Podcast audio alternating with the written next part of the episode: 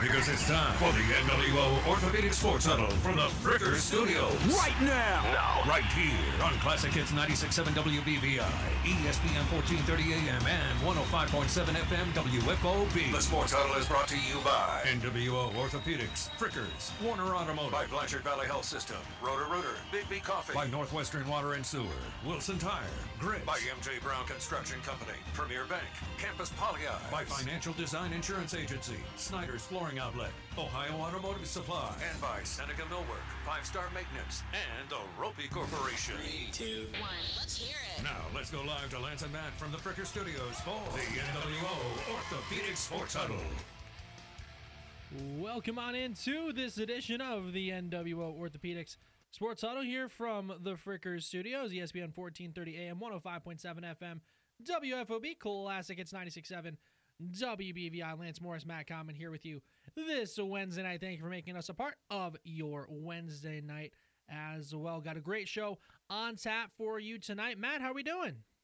Oh, I'm doing good. I mean, I lost a lot of money at the Super Bowl, but it's okay. Or let me rephrase: lost a chance for a lot of money at the Super Bowl, but it's okay. It's all right. He held allegedly, so it's okay.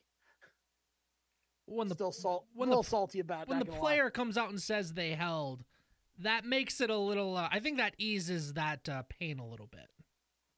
Oh, look, let, let let's get this out of the way right now. Did he hold? In the strictest sense of the terms, yes. But that's the kind of holding penalty you call in the first quarter, not with a minute to go in the Super Bowl. It's that's the issue. I mean, it was pretty ticky tack. He did hold. There's no denying that, but it was a very tame defensive holding to call it at that critical point of the game. Plus, Juju Smith Schuster was not going to catch that ball to begin with. Yeah, That, that that thing got howitzed out of the back of the end zone. So it's oh well. It, it was a great game. I, I had a blast watching that game. It was a lot of fun. It- it was with, with the postseason not really going the way I wanted to for my teams. It was nice to have a very very good Super Bowl. It's just a shame it ended with a penalty instead of just good play. Oh, I'm sorry. Did your team blow a 27 point lead? No, my team just had the doors blown off of them. It's way easier. So much like I I could I was able to disassociate like halfway through the second quarter for the Bucks game. It was fantastic. But it was a consolation to you. You still have Justin Herbert. I get to suck all over again now that Tom Brady's retired again. No, that part that part is very true. We'll talk about the Super Bowl here in just a few minutes, but on this edition of the NWO Orthopedics Sports Huddle, we'll of course talk with uh, Roger Jury, Hopewell Loudon head boys basketball coach. The Chieftains tied at the top of the SBC River along with Calvert and Old Fort. They will end the regular season on Friday. They'll take on Sandusky St. Mary. They're awaiting exactly who they will play in the postseason. They will play the winner of McComb and Fremont St. Joe in the sectional finals a week from Friday. We'll talk with Coach Jury in about a half hour or so. We'll also be joined by various Hopewell Loudon players here from the Fricker Studios shortly after we talk with Coach Jury as well. And we might not physically be at the Frickers in Findlay, but stop in for their daily specials. Monday, boneless frickin' chicken wings day. Tuesday, frickin' chicken wings day. Tonight, you can get their sirloin steak dinner. Thursday, their frickin' chicken chunks. Kids eat free all day, every day at Frickers. Pick up from the carryout window, dine in, or get delivery through DoorDash. Daily specials are all dine in only. Download the Frickers app, find them online at frickers.com. And Matt, we have a, another weekend full of basketball coming at you, and it all gets started on uh, Friday night. We'll have games on both stations. On Classic Hits, we'll have coverage of Columbian in that matchup in the SBC with Clyde. I'll have that one for you from Tiffin on Friday. Then Friday on WFOB SBC River Action, New Riegel plays host to Old Fort. Matt Cobb and Tom Grant have that one Friday on WFOB. And then Saturday, we open up our coverage of the postseason for our first postseason game. It will feature the Fostoria girls basketball team playing in a sectional finals matchup. They'll play either Van Wert or St. Mary's. Those teams will play in a sectional semifinals matchup Thursday night. Matt Common and Tom Grind will have that one from Bluffton Saturday around noon on WFOB. And Matt, I have to imagine with uh, what you've got to see from the Fostoria girls basketball team, you know, over the last few months, you have to be uh, pretty excited for the potential possibilities for them in the postseason. In that, you know, the last few years they had been kind of the also rans, whereas this year they're not the top top dog, but they're one of the best teams in that district and certainly have a chance if they can play well enough to at the very least contend for a district title. Well, let's just call it as it is. The reason they're not the top ranked team in that district is simply due to the district they play in. It, it, has nothing to do with their level of talent. They'd be a number one seed in any other district in Western Ohio by a wide, wide margin. It, it wouldn't even be close. And yeah, th- this team is they're remarkable. They they truly are remarkable. I think this is a team that has a ton of potential.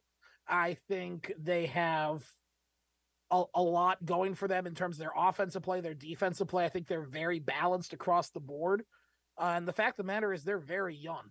I mean, this this is a team that has not done growing yet. I foresee them being a problem for teams for the next several years going forward because they're just going to keep getting better. This is a this is a culture changing pro level team at Fostoria right now for their girls side of things. I think it's going to put Fostoria girls basketball back on the map and make them a force for a while here for years to come because they they're just that talented. I, I really even in the district that they're playing in, I know they're middle of the pack right now in the district, but if I'm gonna be honest, I see maybe only one or two teams actually being able to compete with them.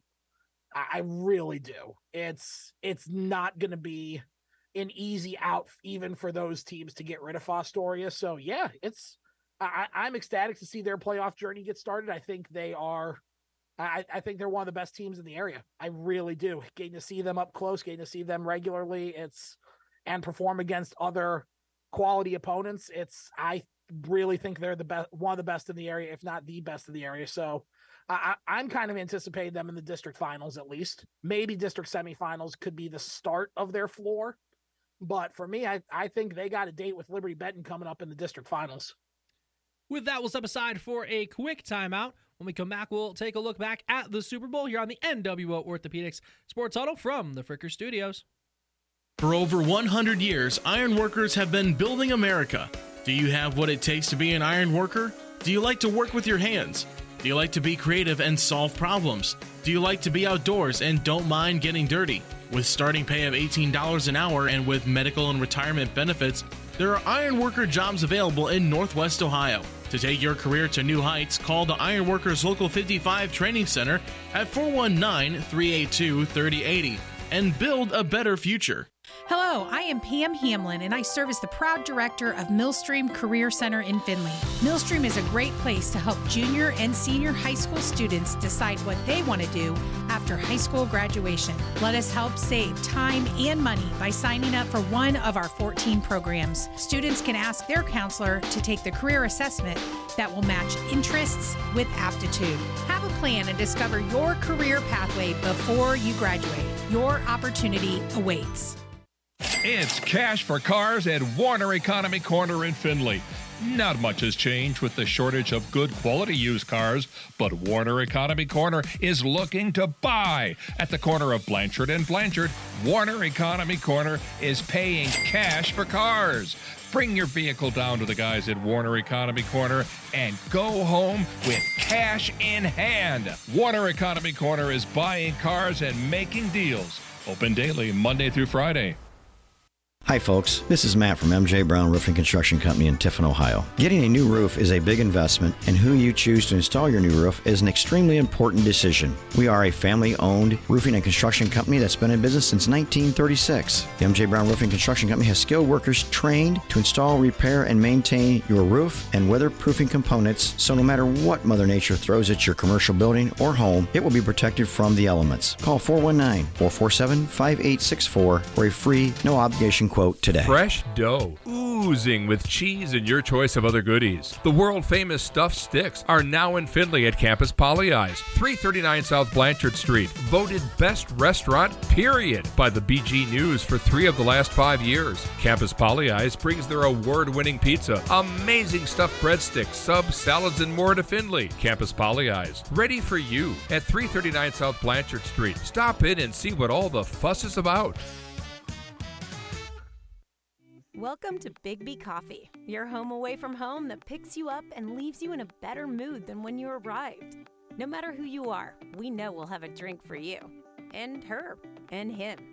You see, here at Big B, we can customize our drinks for each person dairy or no dairy, coffee or no coffee. We've got you covered, hot, iced, or frozen. Big B Coffee is one of a kind, just like you. With locations on Tiffin Avenue and Trenton Avenue in Findlay to serve you. Back we are on the NWO Orthopedics Sports Huddle here from the Fricker Studios. Classic Hits 96.7 WBVI, ESPN 1430 AM, 105.7 FM, WFOB. Lance Morris, Matt Common hanging out with you here. We'll talk with Hopewell Loudon head coach Roger Jury in about 25 minutes or so. If you missed any part of our show today or just want to hear it again, head over to WFOB.com, click on the podcast page. You can hear today's show and our shows and interviews from past seasons as well. We may not be physically at the Frickers in Findlay, but stop in for their daily specials. Monday, boneless frickin' chicken wings day. Tuesday, frickin' chicken wings day. Tonight, you can get their sirloin steak dinner. Thursday, their frickin' chicken chunks. Kids eat free all day, every day at Frickers. Pick up from the carryout window. Dine in, get delivery through DoorDash. All daily specials are all dine in only. Download the Frickers app to see more and to place an order. Find them online at frickers.com. Matt, let's uh let's go ahead and talk about the Super Bowl from this past weekend. The Chiefs, of course, able to beat the Eagles 38 to 35 thanks to that field goal near the end of regulation. The Eagles had a 10 point lead at one point before the Chiefs were able to come back in the second half and near the near the end of that first half though the Eagles they really seemingly had all the momentum. Pat Mahomes appears to tweak his already injured ankle and yet even in spite of that there was a little there was a couple things the Eagles did well in the second half, but by and large the second half was really all Chiefs. What were uh, what were some of your big thoughts on uh, what we saw on Sunday? Uh, well, first of all, that cortisone mixed with the combination of painkillers and anti-inflammatories can apparently make you somehow superhuman if you're Pat Mahomes. Uh, you, you you cannot tell me with a straight face that that was just ice and a really good tape job that made him better in that situation. Only because you and I have played. We've been in that spot where it's been yeah. like, oh, this hurts. Well, here's a shot of cortisone and it doesn't hurt anymore for the next hour and a half at least. And I, I don't blame them. I, I really don't if that ended up being the case. But I think the biggest thing that you take away from the Super Bowl this year is the value of adjustments in the second half. Absolutely value of adjustments in the second half. In the second half, Kansas City did every single thing that was the Achilles heel of that Philadelphia Eagles defense. And they did it flawlessly. I mean, you saw it earlier in the year against Jacksonville where they struggled a little bit with those short motions and then going back out, same side for the wide receivers. They did that with Kadarius Toney and Skyy Moore, and they both got touchdowns. They ran it two times, got two scores. There's 14 of your 17 you needed to win the game right off of those. And defensively, I think – personally, I'm I'm a very big believer that Philadelphia took their foot off the gas. I really think they started coasting, thinking they had things a little more under control than they really did. And that also goes on the defensive side. They got a little more passive, kind of got a little more laid back with their coverage and with their attacking. The, the best defensive front seven in the league doesn't register a single sack in the game with Pat Mahomes having a very bad ankle. It's it's shocking. It's absolutely shocking. So for me, it's I think Kansas City made so many incredibly smart adjustments that even for the moment that Philly took their foot off the gas pedal, it was too late. And it gave Kansas City the momentum and brought them back in it. It was, and again, it was a great game. It was a great game. I think it absolutely cements Patrick Mahomes as the best quarterback in the NFL. And I don't think it's really that close. I think we we may have thought it was a little bit closer, but Joe Burrow is incredibly talented. Jalen Hurts, Lamar Jackson, Josh Allen, they're all very, very talented players, but Mahomes is the only one that keeps getting it done. he's the only one that keeps getting it done time and time again. So I, I think it's safe to say that Mahomes is probably the top quarterback in the NFL now by a comfortable margin. And I'll take it a step further. Andy Reid, if I'm him, I'm riding off into the sunset. You got two Super Bowls. You're one of the winningest coaches in football history. Head on, head on down to Canton. Let Eric Bieniemy get his hands on the steering wheel of this Kansas City offense and team as a whole. And I, I really think you could be starting to look at the D word with a dynasty here in Kansas City. Five five straight appearances in the AFC title game, three out of the last four Super Bowl or three out of the last five Super Bowls. It's it's it's hard to imagine anyone not considering that a dynasty at this point.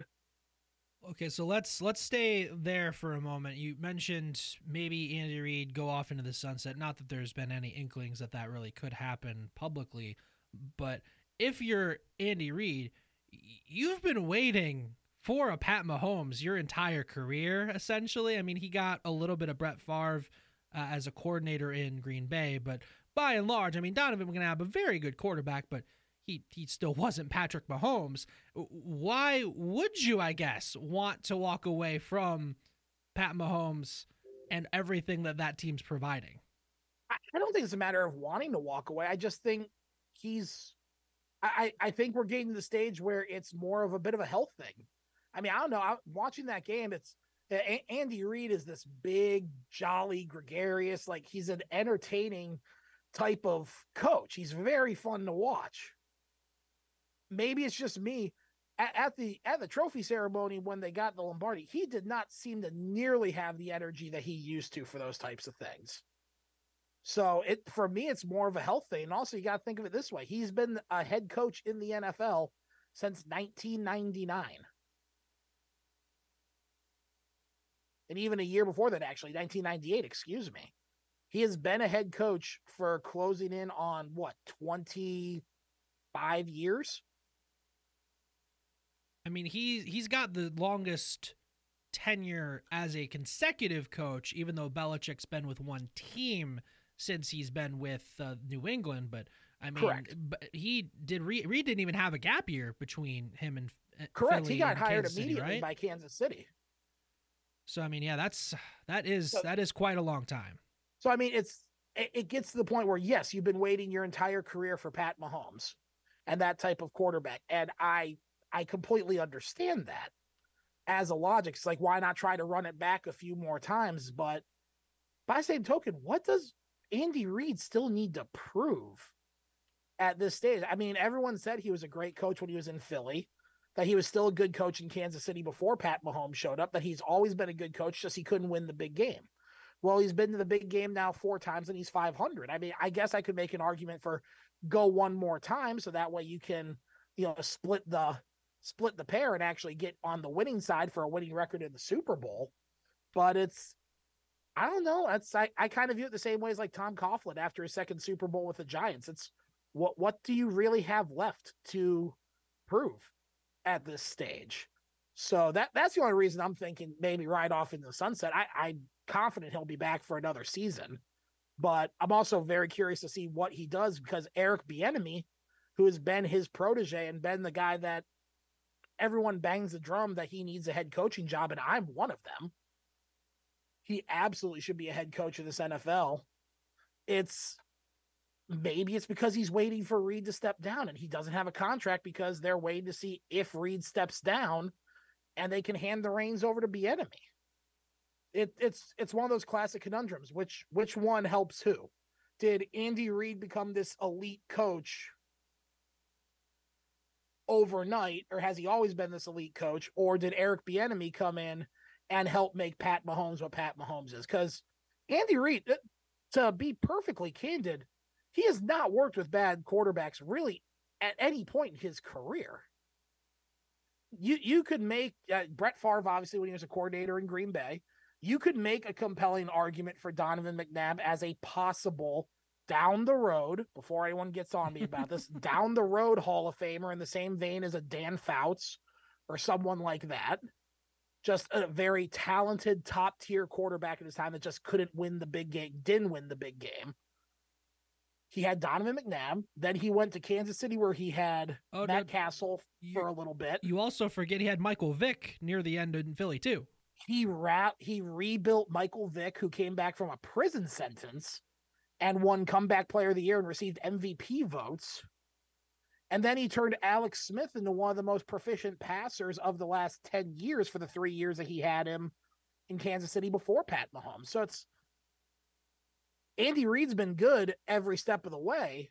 He's had a lot of good stuff to work with, but he never could get over the hump. Was Eric Bieniemy the thing that got him over the hump? And if so, that's probably the guy that should be the head coach at that stage. So that that's that's the only reason I bring that up. I don't think Reid's going to step away. I think he's got one more, maybe two more seasons in him. But the fact that they have not addressed Eric Bieniemy's contract situation yet gives me kind of Tampa Bay with Todd Bowles and Bruce Arians vibes right now, where it's like maybe there's something in the pipeline that we're not aware of that's going to radically change how this team looks going into next season. And sticking with the Chiefs, already, of course, mentioning Pat Mahomes, but five years as a starter for them and already an amazing career, really. Three Super Bowl appearances, two wins, two MVPs uh, in the regular season as well, and really kind of could have at least one more if you. You, you probably could have given him the MVP over Lamar Jackson the year Lamar won. Uh, can we can we officially and I've kind of already been doing this, as you know, when in our conversations. Can we officially now finally start calling him one of the best ever to play, even if he doesn't have seven rings yet? Just, just as one of the best ever? Yeah. Oh, sure. Oh, God, that that that ship sailed probably last season. That you could start calling him one of the best ever. I, now, greatest of all time, like goat conversation stuff like that. That's where you kind of no, lose that's me a little that's bit. that's premature.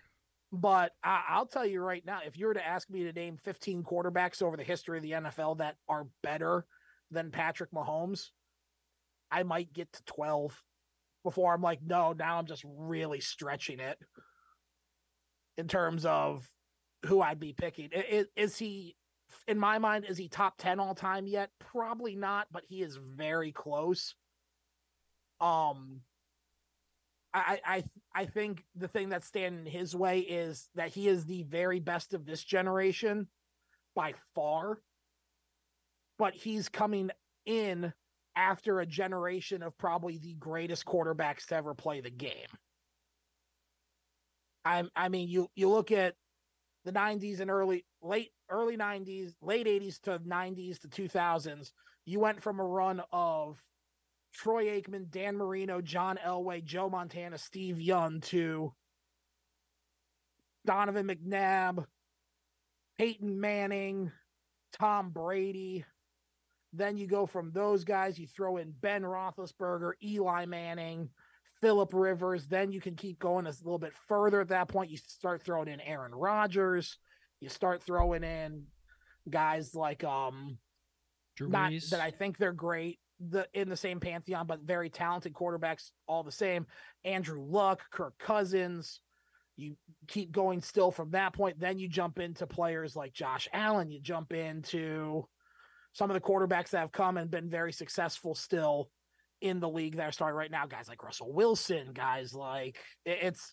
I think the only thing stopping Pat Mahomes from genuinely being in the top 10 comfortably is the fact that there's such a logjam of great quarterbacks we got to get through before you get to him. So is he one of the greats? Yes. I want to see a few more years of this before I say he jumps over a lot of those guys from the last era and a half. But he he's on the right track for it. This is the NWO Orthopedics Sports Huddle here from the Frickers Studios. Lance Morris, Matt Common recapping the Super Bowl from Sunday and talked about the Chiefs. So let's go flip side for the Eagles. Even in the loss, I mean, they still played very well. It wasn't like they were had a bunch of glaring things that came out of that game, and they'll have to replace a few pieces here and there. But I mean, by and large, as health as long as the health stays there, this is a team that's going to be back, you know, in the conversation at least the next few seasons. Oh yeah, no, it's it's between them and San Francisco for the foreseeable future. Um, you could probably make an argument if Minnesota brings in some more defensive players or potentially replaces Kirk Cousins with someone that is a phenomenal fit for a Kevin O'Connell offense. Cough, cough, de- uh, Derek Carr, cough, cough. Um, God, that would be perfect. Wait, Can you imagine wait, wait, Derek wait, Carr Okay, throw? let, let's let's stop you right there. Is Derek Carr really an upgrade over Kirk Cousins? yes, Is he? yes. Are you maybe sure? Not, maybe not statistically, but in style of leadership, style of player that he is, and fit with the offense, I think he's a monumental upgrade. Because what I- I, what I I'll say to that it. is this fact: Kirk Cousins in his time in Minnesota has had Stefon Diggs, Adam Thielen, Justin Jefferson. Up until this year, Derek Carr has had basically packs of peanuts from the stands, Hunter Renfrow, and Darren Waller. And Hunter Renfrow only came on strong kind of starting last year. So for my money, I view Derek Carr as he's one of those guys that is extremely talented and has just been in the most horrific system to try and show off that he's extremely talented. So yeah, if you were to ask me, Kirk Cousins, Kirk Cousins versus Derek Carr, which one would you take? Derek Carr. I wouldn't even think twice about that. I wouldn't even let you finish the sentence. so, but Minnesota, they might they might rally. They might come back into the fold of good teams. It's plausible but unlikely that Tampa Bay, whoever they solve at the quarterback situation, there's still enough pieces parts there they might make a run. But no, it's it's gonna be Philly and San Francisco for the foreseeable future. You could probably sprinkle the Giants or Cowboys in there as well, but that's pretty much it. The the the rest of the NFC is just hot sewer garbage. Also, and this has been talked about by a lot of people too. Why the heck was the field so dang bad? Well, that's because the NFL sucks. that, that, I can help you with that one. Someone convinced the NFL that they needed custom state of the art grass to play a Super Bowl. And for some reason, the NFL believed them. So that's I, I don't know. I, I have I have no god blessed idea on that one. It, it blows my mind how bad that field actually was, how poor the conditions actually were for that. Because there, there's no reason they should have been that bad. There's just absolutely no reason for them to have been that bad. Super Bowl commercials, anything that uh, really stood out to you as funny or interesting or anything of note for you? All right, well, that dog farmers commercial, I said it on Twitter. It did not need to go that hard.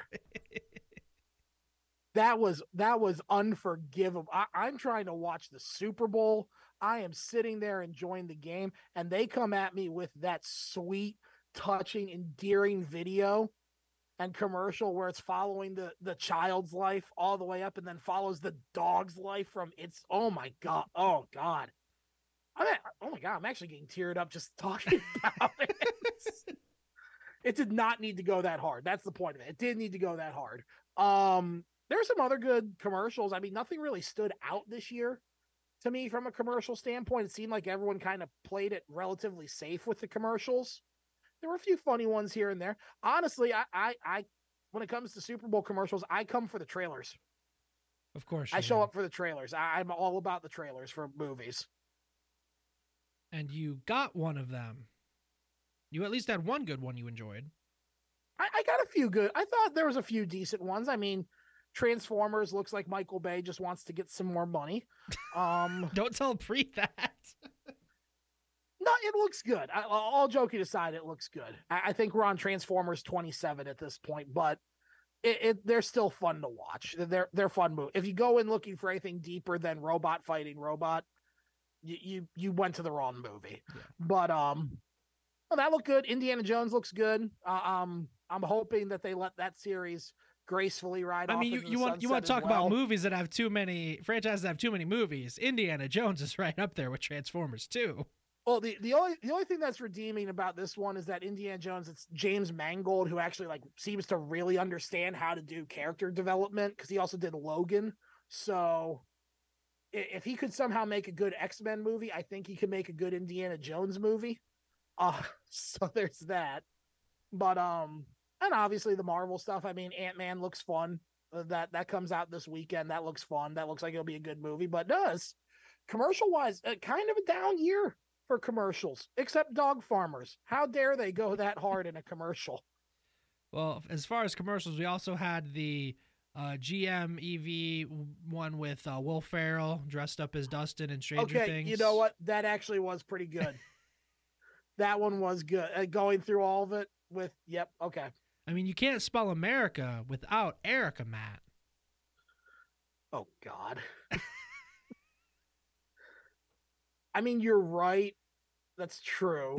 I don't want to give it to you, but you're right. I don't want to give it to you, but you're right. That, that's that. Yes, that was. that was funny. It was, that one was good. I, I will I will see that one. That that was actually a pretty good one. And we also had the uh, Popcorners Breaking Bad. I mean, come on. See, as a Breaking Bad fan, I thought that was both really funny and it really bothered me at the same time. Why did it really bother you? Because it's like you brought Breaking Bad back not as a movie, not as a epilogue. They already did like- a Breaking Bad movie. They did El Camino, and it, that was fine. It was great. But I'm talking like a feature length type of big movie kind of thing with Breaking Bad with the original cast. You bring these people back and you make it for a popcorners commercial. It's Like, like, how uh, much? no, How much money did they have? So it's it's like when Paul Crewe goes to recruit the guys at the basketball court to try and join the football team. You you didn't get the whole chocolate bar. You, you got a Hershey's Kiss. Wow. Just wow. I mean, is that not a perfect analogy? Come on. No, it's not. But we're gonna roll, we're gonna roll with it anyway. Point being, point being, it was fun to watch. It was cool to see. It was cool to see them kind of parody their own scenes with it. But at the same time, like, oh, this makes me so frustrated because I want more Breaking Bad. now I want more Breaking Bad, and now you have to rewatch the series, and that's gonna bother me because it's just gonna occupy my free time. What little free time I actually have. So, no, that that one that was that was good as well. And uh, finally, halftime show with Rihanna. Any uh, any thoughts there? Congratulations on the second baby. Uh, per, pretty bold way to announce it to the world that you're having kid number two by having it be kind of like a centerpiece of your Super Bowl halftime show. No, it's, it was okay. Um, it, it did not seem like a tour de force kind of performance that you would kind of hope from someone like Rihanna, who's just just a crushes it as a performer whenever she does anything live or at any of those like big events like the Grammys or anything like that. So eh, I felt felt a little felt a little disappointed on that one. But what, what, you, you needed some inflatable sharks? look, every Super Bowl is immediately better with inflatable sharks, okay? that just goes without saying. But no, it's I thought it was I thought the music selection was good. I like that she ran with the chorus for most of them. So a lot of the songs that she collaborated with people with, she didn't have to worry about that and try and bring them on as well. And it was honestly, it was kind of nice to just be a solo performer instead of like, oh, it's gonna be Bruno Mars with the Red Hot Chili Peppers and 15 other people, or it's gonna be Beyonce with five other performers with her kind of thing. It, it was nice. It was, it was nice to have a solo performance, but at the same time, le- le- feels like she left a little on the field. I mean that that was the surprise to me. It was not. I enjoyed the show. I'm not going to say it was the best ever, but it, it was it was a solid. I'd say B plus of of, of a show.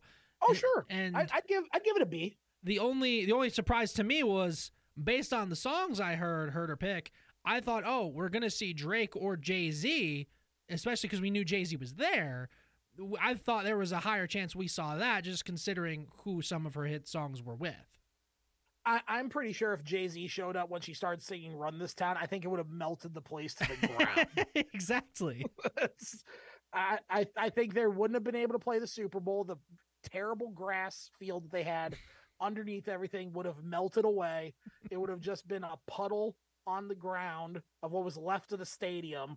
Because I, I don't I don't think the league would have been prepared for that, or anyone watching at home would have been prepared for Jay Z to come out and join her for Run This Town. So I, I get it. I understand for safety reasons why they did not bring Jay Z out for Run This Town. With that, we'll aside for a quick timeout. When we come back, we'll talk with Hopewell-Loudon head boys basketball coach Roger Jury here on the NWO Orthopedics Sports Huddle from the Fricker Studios. At Blanchard Valley Health System, we're looking for individuals to join our family of professionals. We require compassion, dedication, and the desire to make a difference in a fast paced healthcare environment. Jobs are available in clinical and support services. We offer competitive wages and benefits.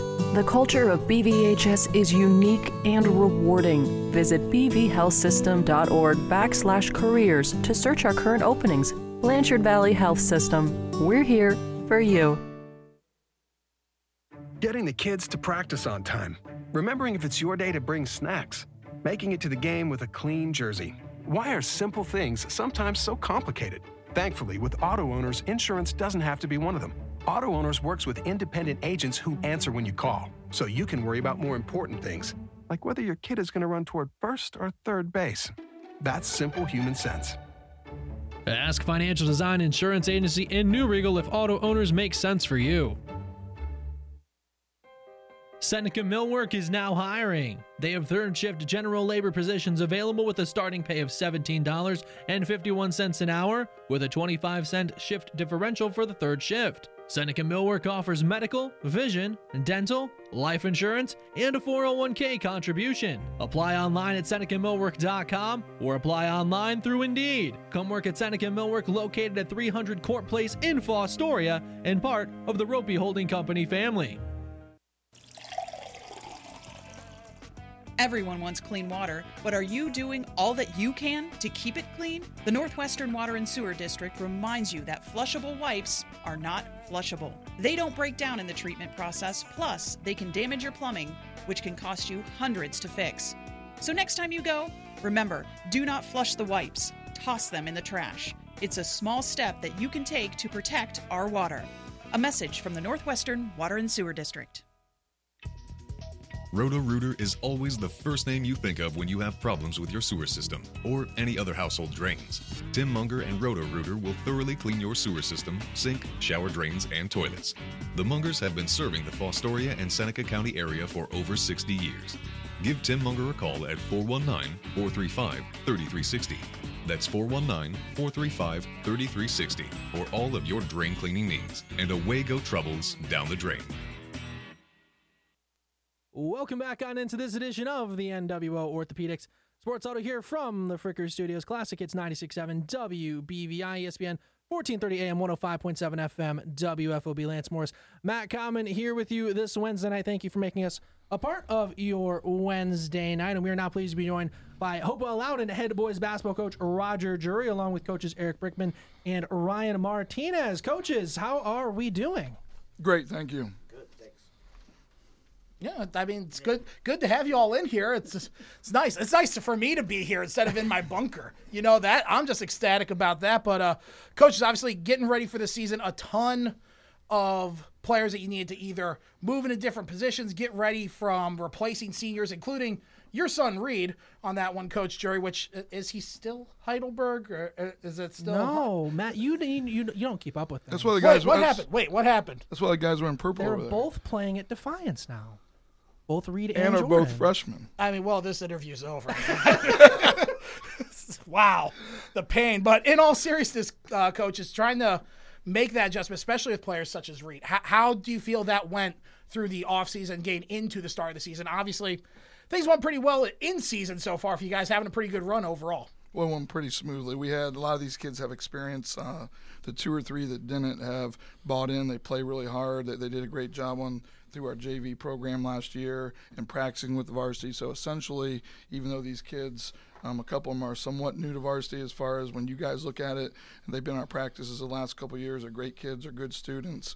We're going to have a fantastic grade point average again, like we have for the last several years, and um, they focus pretty hard and they, they work well. And um, you know, we're excited. Of course, it's always hard to replace whoever you lose, and you know, this year it'll be the same kind of thing. I mean, somebody will say you got a lot of guys coming back, but it doesn't matter what way your seniors lead. Hayden over here hasn't played the entire year, and, and he's a if if referees still took captains before the game, I mean, some of these other guys would be captains too, but he is our captain, and and people don't you know people don't realize it's not always just a basketball skill. It's what they do in practice. It's what they do for the team. It's a leadership they show in front of the rest of the school, and and we're blessed to have all these guys on the team that are like I said, great kids and great students. And you've, of course, had a handful of tough games throughout the year, both non league and league games. You know, the Mohawk and PG games, of course, non league, and then Old Fort Calvert, always big rivalry matchups for you guys as well. What's kind of the outlook for your team with, you know, just the one game left in the regular season before we get into tournament? Kind of what's your uh, evaluation on where the team is right now? Well, we've talked about one game at a time, so. Um, you know, I said the other day we haven't really talked much about the championship, which we're tied in, you know, three-way tie for first place right now. And this is the first week that I really said, look, we can play for the championship this week. They are still a young group, even though they played a lot. So um, as I said, we're going to do that. But on a given night, I think we can beat anyone. But the four or five or six or seven teams that you guys were talking about this year, it's in the area that are all really good, can also beat anybody on any given night. So I just think we have to understand that. Their coaches are telling them the same thing that um, it, it's a really tough area for us, especially in our sectional. Sometimes the Willard sectional might be deeper than ours. The first three or four teams in ours are always really good, but but this year it's just exceptionally deep. And um, you know we feel good our kids can beat somebody on any given night, but if we don't play well, we can lose to anybody. The one good thing about this group, they haven't had a bad loss, so we, we've lost to to teams that are good. Not that you want to lose to anybody, so I'm very proud of them for that. Like I said, I definitely don't want to sound like a bad sign here, but I, I was there for two of them, and I will say they, if there is such a thing as a good loss, those were the Yeah. cases in those. But on the flip side of that, you guys had two very big wins over the weekend, in particular, being Fremont St. Joe and Riverdale. So, what are some of the things that you saw as a whole from your team out of those two games? Well, they, they played with a lot of energy, and, and we got, uh, I think we got contributions from a lot of people in both those games, which is very important. Um, you knock on wood, you hope no one ever gets sick, no one ever gets hurt, whatever else. But these guys have bought in. You know, Tyler, we talked about Hayden a minute ago. You know, Tyler comes in, plays D, and busts his butt, and probably played a few more minutes over the weekend than what he usually does, but bought into his position, defends hard all the time. You know, Chase is an energy guy. Um, had a great, great weekend, especially a great senior night. Had essentially a double double for us and played hard. And you know, you don't know when you're going to need eight, nine, ten guys instead of seven or eight or nine that usually play. Um, and, and that makes those guys ready to go. And the nice thing is this group right here, minus our two sophomores, um, that's the group that has to get it done every night. And I thought they all made great contributions these last couple games. This is the NWO Orthopedics Sports Huddle here from the Fricker Studios. Classic Hits 96.7 WBVI, ESPN 1430 AM, 105.7 FM. WFB Lance Morris, Matt Common, talking with Hopewell Loudon head boys basketball coach Roger Jury, along with coaches Eric Brickman and Ryan Martinez. So we'll have the other coaches shift over to the microphones uh, as well, and they, even though I think one of them is a little hesitant, um, so we'll have uh, you guys talk. We only can do one question or two questions if you guys are just that nervous. But uh, I just want for you guys, uh, if you each have different roles, of course, uh, with the, the team. Kind of talk a little bit about what your role is, and either one of you can start. So one of you can feel free, and they're You can also just fighting each other for the uh, mics. You can also just say pass. That's okay too. Just pass. Pass to someone else. That's fine. Uh, you know, all right. My my role being this year, my first year being on the varsity staff. You know, last about seven or eight years I've done actually junior high at the Hobo Lounge. So all these youngsters that we are coaching right now, I have had had in the junior high program. You know, and I feel like I had a little bit of their, you know, coaching to their success. But you my role basically right now is you know coaching the JV, getting them ready. Uh, we've had we're we're 14 and six right now. You know, with some six you know, our six losses against really good teams. So, you know, it's been really good this year. One, pre- making this varsity team a little bit better, you know, and the JV kids, you know, seeing what it's going to take to get to the next level. So, Uh, you, I, I- I know you guys were fighting for the mic, so I'll, I'll try and keep it just to one question here for you. But I've always been curious because I, I was very much a well, fluctuating between JV varsity during my playing days. So I, I know the from a football perspective the struggle of being ready, geared up Friday night, have to be on the bus 9 a.m. Saturday morning to drive an hour and a half to go do the other end of the game. Uh, what can you tell us about your JV squad overall? That the development you've seen and how confident you are going into future seasons that they're going to be able to step up to the varsity level as well. I feel very confident. I think a lot of kids on the JV team, you know, can step into the roles of you know Chase and Tyler that we're going to be missing next year, as well as a couple other ones taking that 10, 11, 12 spot and being able to contribute, you know, when needed. You know, especially the JV level, everybody knows. I don't know how many, what kids I get for what each day. Exactly. I'm always talking to Coach Brickman and Coach Jury and be like, all right, who do I get for what? And then have the game plan after that. So, but so far it's been a great year.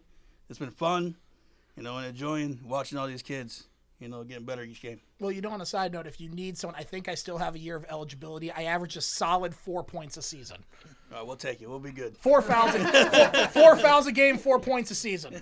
Uh, so it's, I, I think good average there. You're definitely going to be used for just a body to foul. It certainly sounds. Hey, we play like- aggressive basketball. Uh, He, See, he can he tell that, likes it. so we'll, we'll take the fouls. He's okay with it. Thank you. So now we'll have uh, Coach Brickman step up to the mic. He also was uh, super duper excited to hop on the mic. So, Coach, what is your? Are you the defensive coach now? So, what is what is uh, your role and how do you make sure the guys are you know ready on that side of the ball? Yeah, I help out with the defense. This is my third year. Um, Coach Barrier, uh, you know, used to do our defense. Uh, he stepped down this year, and uh, you know, Coach Jury was looking for someone, and I said, yeah, I, I like defense. I like coaching defense and football. Thought we'll give it a shot in basketball and see what happens. So. Um, after the Calvert game, the the guys really, I think we reassessed what we were doing, uh, figured out we needed to get a, better on defense, um, and they've really bought in. I'm very proud of you know what they, they they go out there every night and they battle, right? And like we talked about Tyler, he's accepted his role. Evans accepted his role, you know, as a help side guy. Um, Donnie's contesting people. You know, Carter gets after the point guard and, and causes havoc.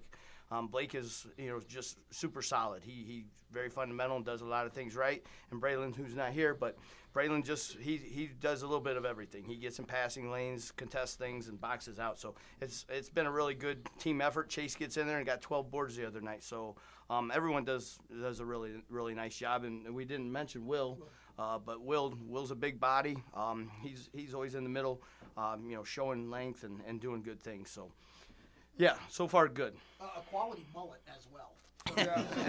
Absolute quality mullet as well, top tier stuff. But uh, coach, defensively, I, I I was at that Hopewell Calvert game. I can definitely attest to it. It's been a night and day difference defensively with this squad since that game. And uh, I'll ask. I know you kind of touched on it a little bit, but how much of that is you guys seeing things? Okay, maybe we can adjust this. Maybe we can change this rotation, and more about just these guys just completely buying in. Because it really seems like it was a full buy-in after that game. And, and it was. Uh, we, we we were pretty upset after the Calvert game. They kind of physically pushed us around a little bit, and uh, we decided that that wasn't going to happen again. Uh, that was pretty much our mindset. Uh, we started working some things individually, and you know, emphasizing uh, more things, backside and just just focusing on little keys that we could pick up, and, and they've all done that. Uh, and it's it's it's the players. I mean, obviously they've they've done a great job with it, and I, and we're super proud of them. And we they, we know we still got more work to do. We always we're never perfect, but um, they really accept it. They accepted the you know constructive criticism, and they go from there. So And super quick follow up: Which defense is easier to coach, football or basketball? definitely football. Definitely football. yeah. you can tackle them in football. It solves right. the problem. That's right. I agree. This is the NW Orthopedic Sports Huddle here from the Fricker Studios. Lance Morris, Matt Common talking with Hopewell-Loudon coaches Roger Jury along with Ryan Martinez and Eric Brickman. So let's talk a little bit more about the guys that are all here. Let's start with the guy who's actually closest to you and Evan Crease. And he's of course been a starter for you since he got uh, on the team. And I guess I guess we're I guess we can do that. It's not going to work visually because they can't see this. But the Evan actually shifted over to coach, so now we can kind of I guess I don't I don't know Look. that I frame it that way. Look, solid coaching leads to just without even thinking, natural instinct from the team. They're lining up, they're getting organized, just ready to get behind Coach Jury and let him sing their praises, of course. so so we'll start with Evan, and he's been a starter since his freshman year. What more can you say about him and kind of what he helps bring to the team night in, night out? Well, he, he's a, he's one of the most athletic kids in the league, which I think is you know people watch one game and, and you can definitely tell that. But he's bought in defensively. Um, he, he's become a really good passer. Uh, he does a lot of little things. I mean, he's a kid that if he wanted to be selfish, he can create his own shot because of his size, and he could get a lot more shots than even he gets at a given time. But uh, I think he understands, at least in our program, the way we play and try to run through plays or whatever. He's done a wonderful job being being a leader and understanding how to share the ball and share success across the board. And, and I have two part follow up. Why not more dunks? Makes it way more fun with more dunks. Um, but really, I think it- I'll answer for him and that he would dunk every time if he could. Uh, the genuine question, though, when, when you look at Evan's development as he's gone from a freshman now to a junior, is this kind of what you were expecting to see from him as he developed? Just it seems like it's been a very natural progression for him as he's gone on throughout the years. Well, in junior high with his injury, and then he was injured early in his high school career too. So we, we always saw the talent and whatever else. I think he's even playing a little bit stronger this year, and of course, you know we do. And I'm sure Kaj does too. We still hope he gets a little bit bigger, and more physical, because I still can imagine him, believe it or not, improving a lot. Um, just with strength and, and aggression toward the basket, but yeah, I, I really have like like he's he's accepted his role throughout, as we said before. I mean, he, did a little bit as a freshman, he did more last year, and this year he's one of the best players in the area, and you know, he was first team all district the other day, which our district six is really hard to get any awards in District Six. If you make second team, I'll mention like a couple of our other kids did. That's fantastic. But to be recognized as one of the best players in the district, you know, that's a tribute to him too. So. Um, I think so, but of course we always want even more. So I, I know he can improve, and you can only imagine how good he'll be if he improves more. I guess we'll just rotate on down the line and we can keep having guys step up, even though we're the only ones that will see that they're stepping up. All right, Hayden, you're up. So we'll have Hay- Hayden uh, step up now uh, with coach as well. And obviously, as you mentioned, Hayden not able to play this year with his injury, but he's been a leader off the floor and been able to be still a key part of your team. Can you tell us a little bit more about what Hayden has done for you, you know, this year and then the past years as well? Well, I, could probably honestly talk about this kid for an hour. I tell my eighth grade students, which you know we're usually pretty, just like I am with these guys. Probably, I mean, I pretty much tell the eighth grade kids the way it is and the way, the way you should do things and work or whatever. He comes in my room a lot to pick up scouting reports, and every time he comes in, I'll say, "You guys realize that half the kids, more than half the kids, if they couldn't play, they wouldn't they wouldn't come in, they wouldn't pick up scouting reports." I mean, I don't even know where to start to say the great things that he does. I mean, it's just natural leadership. The other night, I've showed the video to my eighth grade kids. We're talking about ethos, pathos, and logos. I'm sure you guys know what that is. If not, we won't go into a lesson. But of course, but, I know what I know. ethos, pathos, and I logos are. But we, we actually show, showed him scoring the basket, and we talked about the fact that like I didn't have to tell him to thank the other coach. You know, hopefully that's the thing that these guys see and our BLCs. Like like a lot of times you would actually tell a kid you better go thank the other coach. And I showed my eighth graders that, and I said this is what separates kids. You know, it doesn't matter. Separate, separates you for a job someday. It separates for you whatever. Um, you know, I feel tremendously bad for him because, you know, we- we've had really good, pretty good teams forever. And, and when he was a freshman, he, he would have played as a freshman. And I feel really bad that he didn't do that. We played one sophomore that year and a bunch of seniors, and he was good enough to play and really has played probably 20 some games out of the 90 he should have played for us and, and still comes and does everything right. I mean, I just can't, can't say enough about him.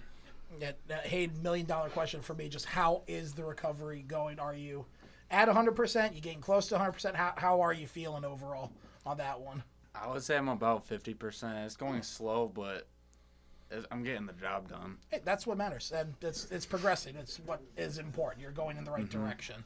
Yeah. So, uh, hearing some of these things that uh, Coach Jury was just talking about, it is that something that even when you're injured like this, it's you can still hang your head on. It's that at the end of the day, I know I'm still putting in the work, even if it may not be on the floor, but just to know what's in the scouting report, so I can help my team on Friday night. I can help them when it's game time, things like that.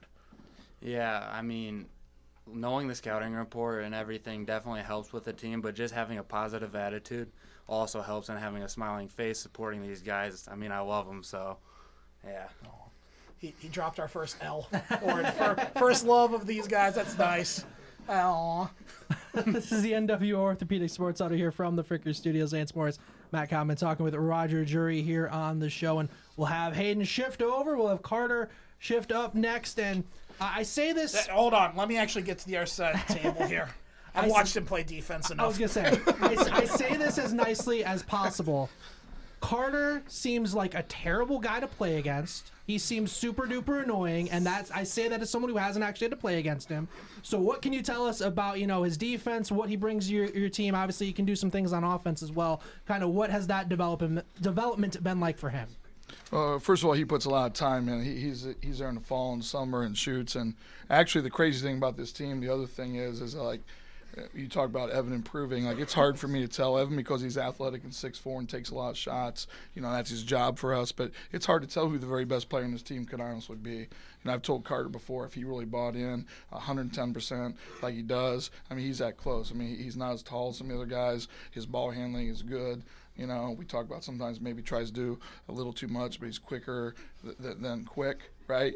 He does- he doesn't have a smirk it- on his face at no, all. No, no, shoots it really well. He knows. I mean, he's he actually uses moves that are second, third level. That's the other thing kids don't understand. You can tell him all the time. Like, like he, you need two and three levels if you play in college. Sometimes in this level, you don't need four dribbles because you're playing somebody that's not quite as good. You need one dribble to be able to get past them, and or you don't need to force your way through them or whatever else. And you know, he's good about accepting that or whatever else. And they all want to get better, but really good shooter. Um, you know, he's up in quite a few of the stats statistically and stuff.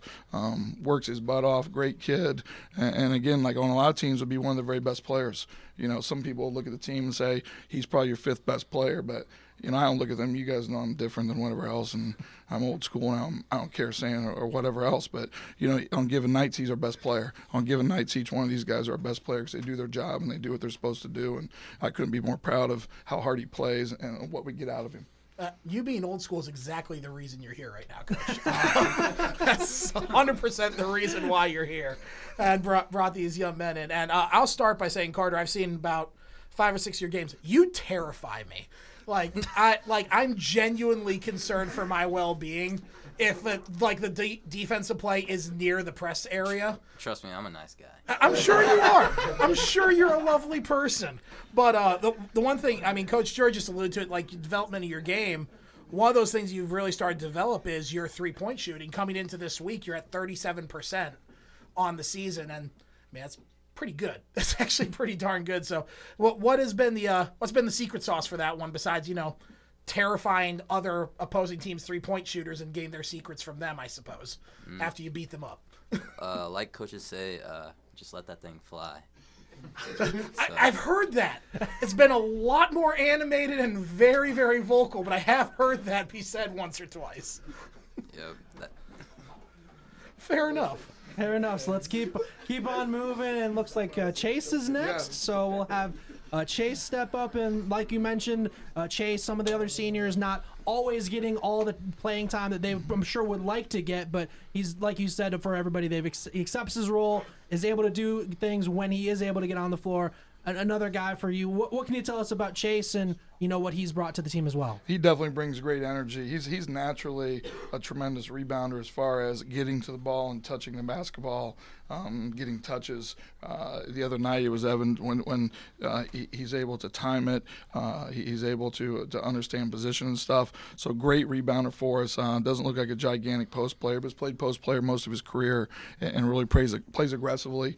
Um, runs the floor as hard as he can. You know, there's always again like little things we talk about. Every once in a while, he'll post up too far under the basket or whatever else, and but that's good. He's a good rebounder because he goes to get that. But uh, again, it's another kid that be if he's seventh guy for us or eighth guy for us for six or seven of the teams in our area, he'd be third, fourth, or fifth guy on that team. It's just you know how much success do these guys want to understand where they're at on a given night because we're lucky to have a lot of guys that are really good. We got really good juniors playing sophomores and juniors playing JV. The coaches talked about that on some teams they'd probably get a chance to play varsity. The teams they play on probably win eight to twelve games. So the trade-off is that we have a chance to win a lot of games and do really well. So hopefully they accept that and and like the team concept of the entire thing. Um, as coaches, we talk about even though we're old school or whatever, like after a game, that's one of the things you talk about first. Like you feel bad about, hey, this kid didn't play very much in the game, and believe it or not, and the great thing, like with our group now, we have tremendous parents. So for the most part, we don't get too many phone calls or, or things like that. You know, first year or two, they feel you out, they check it out, but you know, you know, they're they're really good, and the kids are awesome. Um, they, they keep their heads up, they get ready to go, and probably sometimes just like your kid, your own kids, like when they feel bad about something, you probably feel worse maybe than the kids even feel because we actually talk about that, you know, quite often. And did this kid get in the game or not get in the game or how many minutes did he play? So that's something we would like to do. But Chase, like I said, brings energy. We, we don't have any problem with him coming off the bench. If he needs to play some post position for us, he's going to come in and work as hard as he possibly can. And uh, Chase, I can obviously, I I I watch the sideline as well as much as I try to watch, you know, the rest of these troublemakers over there that are on the floor sometimes. And I gotta tell you, one of the things that impresses me the most about you are always in it with the team. You're animated. You're on the sideline cheering them on, giving some advice. I've heard you talk to some of the players in the huddle as well. On the rare occasion that Coach Jury is not, you know, blowing a few blood vessels as he's talking in the huddle as well. But uh, just can you speak a little bit on that of where you feel like maybe the role has changed, where you're kind of helping some of these younger guys, but at the same time still at the ready to jump out there and have a game where you have 12 rebounds like you did over the weekend. Yeah, well, coach says to always stay ready. So every time I go in the game, I'm just always got to be ready, and pushing them on and off the court, screaming at them when they're playing. It's just pushing them harder and getting them hyped up and ready to go. Uh, Do, do you see a possible coaching future in your future as well?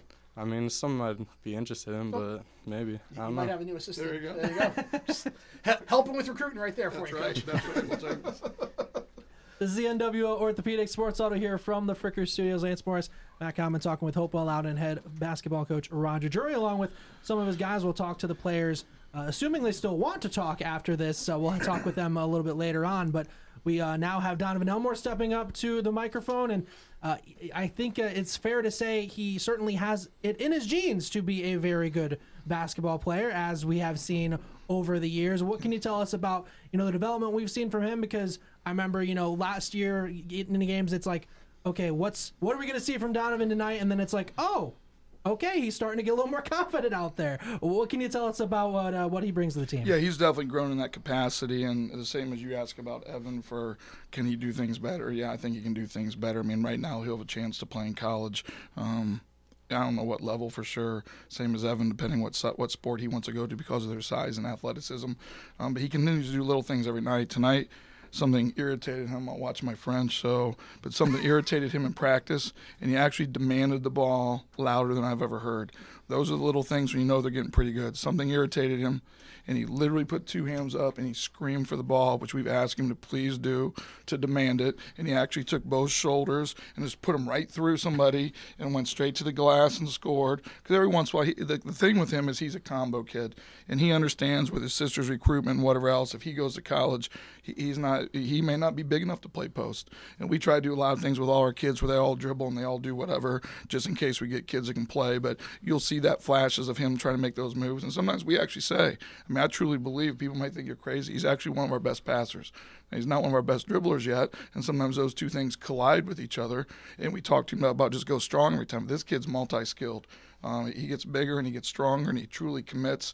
You know, we have three or four kids who are all coming back who haven't even reached their potential if they want to get to their potential. That's what's really, really scary because they're going to grow into their bodies more. And if they become better players, they'll be unbelievable. He's had some huge games, right? He's a capable double double guy. There's not a lot of guys can go get double doubles like the one Chase got the other day. So, so we're excited about that. Um, and I think he knows deep down, right? And, that, that, he wants to do as well as he possibly can, and, and he's getting there. It's little it's little steps at a time, and you know they were forced into some action when he was younger. He played all, he played a lot last year, played tons of minutes last year, and, and did a great job for you know a tall enough post player. But he had to really work hard because he wasn't maybe as physical as other guys. So he learned a lot there. He's learned more now. He's blessed to play with a really good team um, and continues to get better. So again, it's another kid that, you know, not only is he really pretty good right now, he's honorable mention all district, which again in our district, I mean, some kids don't get get anything in our district, so it's pretty hard in District Six to pick stuff up. So has done a great job, and I think he'll be pretty good. And uh, I'll definitely speak to this one, Donovan. Your passing game, you're about as fluid of a passer as I've seen for a big man in a long, long time. Actually, we're Evan's still in here, right? Yeah if he decides to play football, you're in trouble, quarterback. Just telling you right now. It's just up the game a little bit because it's a very fluid passing motion. And I, I will ask because you do obviously with your sister Michaela playing at Clemson, I, the way you play your development college, obviously some level of that of basketball in your future. Uh, do you where do you see yourself? actually playing potentially at the next level? Is it something like a combo guard? Is it maybe a perimeter guy? Do you still want to try and you know, mix it up in the post a little bit. It's because every time I watch you, the the phrase that keeps coming to mind for me is finesse. It, it's such a finesse style of play. It's very smooth. It's very fluid. So hearing Coach Jury mention that you put both your shoulders into some guy at practice today, I'm like, I I, I want to see that. that sounds great. but I'm just curious if you're looking ahead just a little bit to the next level. What where do you potentially see yourself in that regard on the floor? you know, I don't really have a problem like stepping out and trying to like get to the rim, but I would uh, have no problem going down low and banging with the bigger guy. There we go. There we go. He answered that very efficiently for you. He, he did. He, he left he his did. college recruiting completely open. Yes, let, let, us make let's make sure everyone knows that he'll play any position. Uh, all right, so let's keep uh, let's keep things uh, moving. We'll have uh, I think Blake is next. And uh, yeah, so you have uh, Blake, of course, big shoes to fill, kind of with uh, with Reid uh, graduating, with Blake kind of stepping into the lead guard role. Uh, what can you say about uh, how he's accepted that and what he's done for you so far? Blake's uh, coach Brickman said a little bit ago. Blake's done a tremendous job. He was a great defender for us last year. You know, like all kids, you say like when they want to be, and he's about 95% of the time that he wants to be a great defender. So he's done a really good good job of that. Um, the other thing I try to tell people, and sometimes they think you're crazy until you, they put the shoes on. Um, he was a great shooter for us the entire season last year. He's still a great shooter. When you play different positions and people don't understand the mental, physical wear, that's why I'm proud of him. I think he figured it out beginning of the year when he plays first six, eight, nine games playing point guard at the varsity level. It's mental and physical. And I know he was frustrated. He thought he wasn't shooting well. And I said, "Look, man, you don't uh, you don't understand the stuff that he's gone through." I told the coaches the same thing, and now I think he's really grown up. I think he understands. I think he understands. Like, hey, man, last year I was able to catch some easy ones and sit here and be able to shoot that, and now I'm handling the ball, I'm defending the ball, I pass the ball, right, all those kind of things, and he's really grown up as well. He was second team all district, which our you know our area's low with guards. There's not a lot of big guys. We're lucky to have them. So when you get a bunch of guards, and I got two more. I mean, I mean, you talk about even Martinez and Nutter aren't here. To me, they're all league players too. I mean, that's what's great. My first six, seven, eight guys, I think, are all all league and district. We talk to the coaches about who do we even put up, right? And and that's what's nice. I think they all respect each other a lot. You know, he's done a great job. Point guard, just like my sons, I think I told you before, when before they drove, like Jordan was the one who had bad luck because he had to drive home with me for two straight years after games. But, you know, sometimes point guards and coaches lock heads because they're the same, right? Sometimes they pardon my French again, they irritate you. Okay, we'll, we'll keep it irritate. I was gonna say And- irritate. and- uh, irritate's fine. That- Goes- goes- goes- I know, I know, I know. I was thinking the other one, but but you know, and he's the same way because that's who you talk to first. That's what you do whatever with. But but his maturity level, especially as a junior that haven't played point guard before, does a great job. We really hope that sometimes we can move him to the wing once in a while. Both Carter and Braylon can play, so then he gets some of his shooting back. So I actually feel bad about that. We- take a look at all the shots he had last year when he was open and, and wasn't quite as taxed doing the things he did on the floor, and those things will come. And we're lucky enough to be able to put those guys at the point guard a little bit too. But but for him to do that and give it away, because I'm sure in the back of his mind coming in, every you got to have some good selfishness. So I'm sure he comes in thinking I'll get 15 points a game or 16 points a game. I got eight or nine last year or whatever. When I come here to shoot open jump shots all the time, and I think he it was mature enough. A lot of kids can't handle that. Like a lot of kids would have been tremendously selfish and try to find shots and ways to score, right? And he really bought into, you know, I think we've talked about it. he's committed to, I'm not going to score as many points as probably thought he was, but it's because he's mature enough to understand that, man, this is a different position, right? That, that I have to do whatever's best for the team. I have to give up energy and I have to do these kind of things, communicate all the time. So, you know, I couldn't be more proud of that. That's our outlet as a coach. You only get a few timeouts a game. You know, if you don't feel like calling a timeout, let them figure it out. That's one of the first guys got to figure it out. Now we're lucky enough to have guys like Hayden, who's on the floor, and Evan, who some teams, other guys don't talk at all. I got a bunch of guys that talk, so we're lucky. But it's always that's point guard's the first guy that'll do it. And uh, Coach, we're, we're going to have a version of the show after 10 p.m. where you can Yes. where you can replace can? irritated. We Okay, can we can okay, translate for good. you after that. But um, I, I- I'll actually say again, Blake, and I, I feel bad making these a little bit more of my perception of it, just because I've seen you guys a lot more. I've been kind of following you guys around for the back half of this season with um, Tom Grind, and uh, one of the things that really stands out to me is the fact that you did change your game up significantly, and that you actually are still producing rather significantly. I mean, you were averaging eight or nine points last year. We have you at averaging ten this year, so you're still hitting double digits, and you changed your game. So, uh, if, if you don't mind me asking, what's one of the things that, as the season's gone on, has been the toughest transition from you from being more of a pick and pop kind of guy to I mean, I see you attack the basket. I see you go baseline. I see you hit him from the elbow, from the top of the key. It's you, you seem to just at this point, it's just you're trying to make shots as opposed to just go wait for a shot to come to me. What what's been the transition like for you in that regard?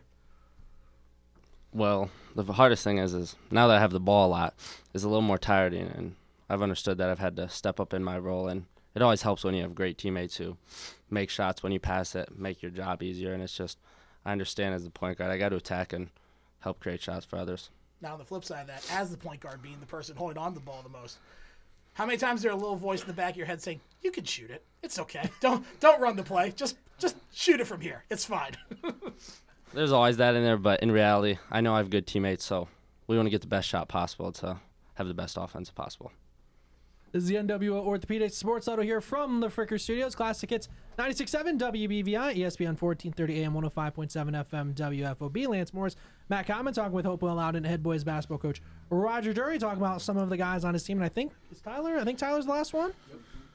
Well, they saved the best for last. I Yeah. mean, this oh, is. Oh, yeah, they did. Thi- This is grade A style. Look at That this. just walks in here. I, this is one of the greatest tragedies that this is an audio medium and not a video medium. Matt, you always complain that I don't give you enough oppor- opportunities. Go ahead and attempt to describe what he's wearing. How can you? I mean, how do you how do you define a comet? How do you describe like a shooting star kind of situation? Uh, it's what I can only assume is a Hawaiian style shirt. Yeah. Sa- like the same type of silk style shirt, quality sunglasses, and just Which he was at- wearing when he walked in. As he The sun walked had- in. the sun had already gone down. significantly has been set for a while now. But the sun never sets on Tyler. I mean, that's just how it rolls. So, but no, it's yeah, thank you for for coming dressed appropriately for this. This is fantastic. But um I actually not, nothing against you, Coach Jury, but I'm get, going to the uh, fashion star here initially on this one as uh, Tyler. Something that always sticks out to me. You're one of those first guys off the bench, which most people that are not familiar with the game of basketball, they don't really think about, oh, someone's coming off the bench. I don't think anyone really understands how important that sixth or seventh man actually is. So, well, you had your coaches talking earlier about buying into that role, that did you think about players like Manny Ginobili, some of the big name guys that have come through over the years, like uh, Crawford, I forget his first name. Jamal. Jamal Crawford, thank Oh, you. yeah. I mean, just Lou got Williams. Lou Williams is another one that comes to mind. Just the- these these players that are massive contributors and key p- components of the team, but they're not starters. They come off the bench, but they still play a big role. Is that is that something that you kind of reflected on as you really Yeah. leaned into that six man role? Yeah, I mean, I think I think as I've came along, I've sort of accepted my role more as before. So I mean, it's it's been a like a pretty good experience, honestly. I mean, I've accepted it. I know I come in, I play defense to the best ability I can, and then, I mean, from there on, I mean, just do my job. So, I mean, yeah, I would definitely say I look towards guys like Jamal Crawford and stuff like that. I mean, even like Pat Bev. I I love defense, and Pat Bev, as you know, is quite the I, I, defender. I don't say this in an offensive way. I think Carter thinks more like You know what? Here's I'm actually gonna double down on this. I think the real problem that happens with this Hopewell team is there's two Pat Bevs on the team. Because if you notice, I did not readjust my seat when Tyler came over. I'm staying on this. I, I have watched Tyler shut down people in their tracks in the middle of a hot streak. It's it is uncanny. I mean, Carter does it throughout the game, and that is a testament to him. But I, I've seen Tyler come in cold off the bench. And by the time he goes back on the sideline, the player he was guarding, their night is just shot. It's it's done. They're, they're not going to recover from it, kind of thing. So I, I- I'll say the real problem here is there's two Pat Beverleys. I will say one dressed a little more NBA ish tonight than the other. Not going to name names, but uh, no, I, I've always been curious about that for that six man mentality. It, it's it, it's kind of like a closer in baseball, is how I've always assumed. It's got to be you know a little nuts because it's Yeah. you're you're jumping into a game Yeah. midstream and you're expected to give the same energy. So just was curious what your thoughts were and how you've developed, and that's I I could couldn't agree more with that. So, Coach, would you echo those sentiments? No, I completely agree with that. Like we said before, we, we love all these kids, and Tyler's actually probably gotten away with more than anybody else. At the beginning of the year, he would always lead our, and for the most part has during the whole year, would, would lead our sprints at the beginning of practice and lead this or whatever else. Had a great summer, hit a game winner at, at summer camp one time. Everybody was going crazy. Um, but but just does these things, and he, he's a fashion guy. so so when these guys wonder why, like the other night, this dude actually wore green shoes. So I, either either either a I'm getting really old, or I mean people were coming out of the stands and asking me how did somebody wear green shoes on your team? On, time out. Yes. You got to wear green shoes during the game. Well, actually, actually, sometimes, believe it or not, I'm pretty concentrated toward the game. And one of the coaches told me, "Did you realize this dude's wearing green shoes?" and I said, "Are you kidding me?" So I waited till the game was over, and again, I'll try to try to paraphrase this or whatever. So we're talking after the win or whatever, and I said, It was and- that's and all that I, I matters. said, Tyler. I said, "Do you honestly think I didn't see somebody wearing green shoes out there? I mean, I mean, come on, man." I said, "This is the one time you're gonna get he had a headband in practice one time. Nobody's ever got it. this guy right here. Partly because I know he's a fashion guy, and partly because I truly appreciate a senior that realizes, hey, man, I got to do what I got to do for the team. None of these guys are getting that. They're going to start running if they come in with that kind of stuff. They're going to say Tyler did that last year. Tyler did it three years ago. Guess what? There's not going to be another Tyler probably. so there you go. Okay, we did we did we did quell it though. Okay, Yeah, it's like we said that was last time. Yeah. I think you understand. Okay, got through the game. Well, right? i- is that the last time because okay, Coach Jury said that's the last time, or is it the last time because there's a whole cadre of other colored shoes that are about to make a postseason appearance? Is the million dollar question. Um, I don't know. I don't know. I mean, I got I got quite the selection, so we'll we'll have to see. He actually does. I was gonna say I have some for you, but I doubt you were size 14. So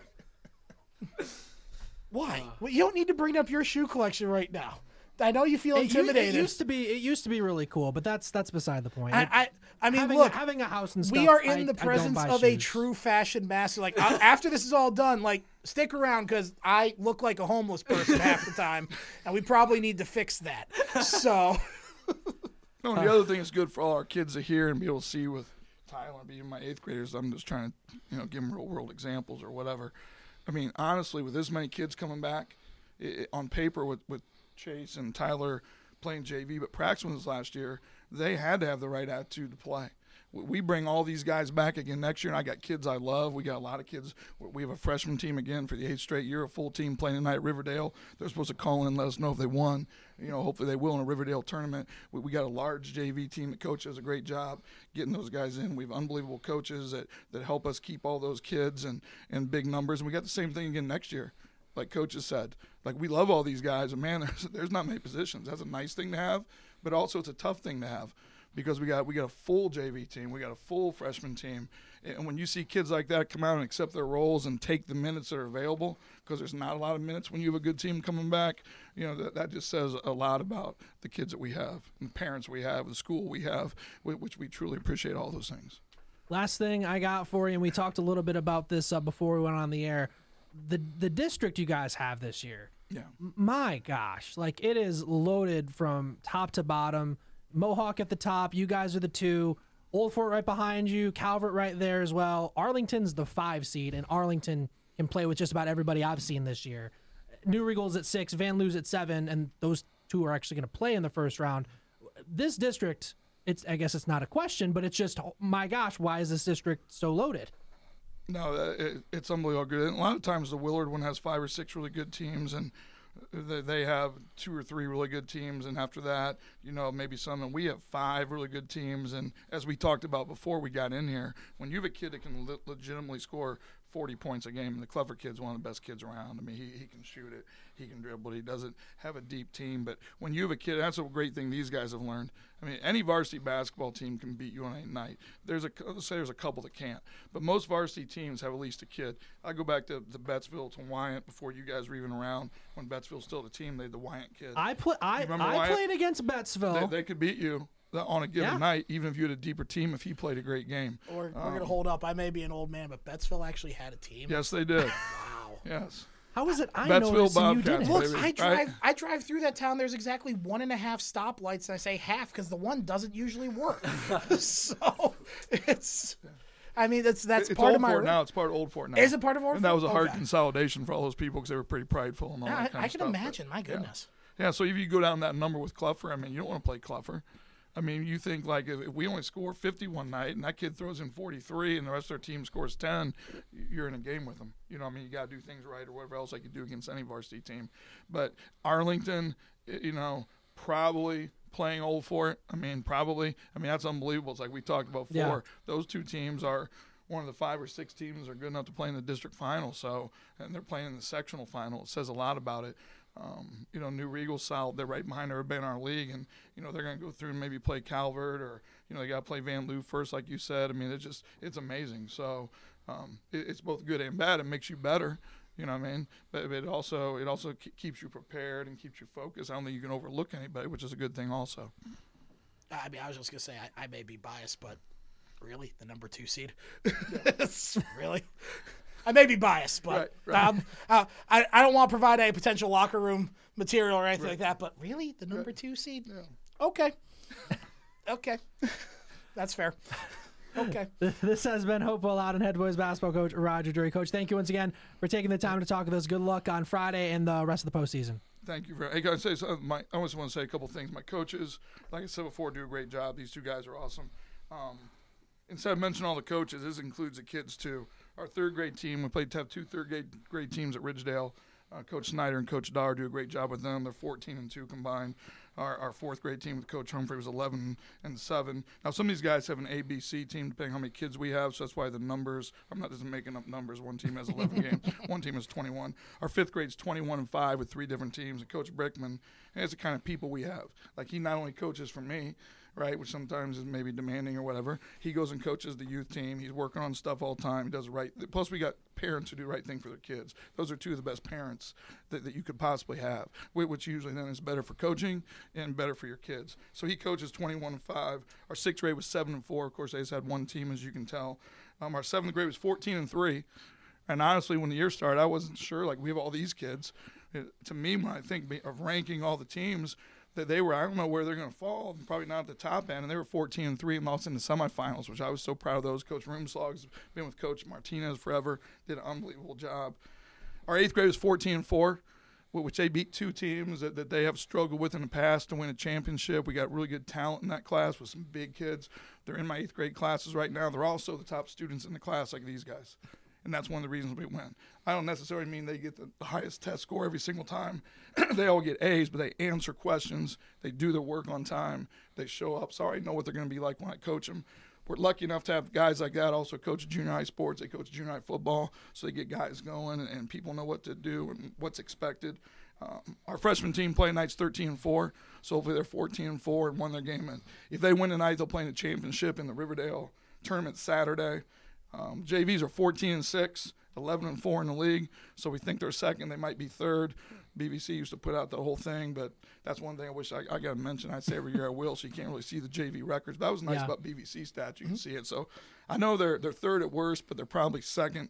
Um, our varsity 17 and 4. It's these guys in 13 and 2, which which we'll take, and, and, and we know that we're good enough to beat, you know, split with the two two of the teams that beat us, and we know we're good enough to get the other ones that, that got after us. And you know, you make mistakes. You say one mistake about Evan, like to, to be able to grow up. He, he had a frustration foul the other night. We don't want him out of the game. I think he played six minutes in one of our games. That's not an excuse.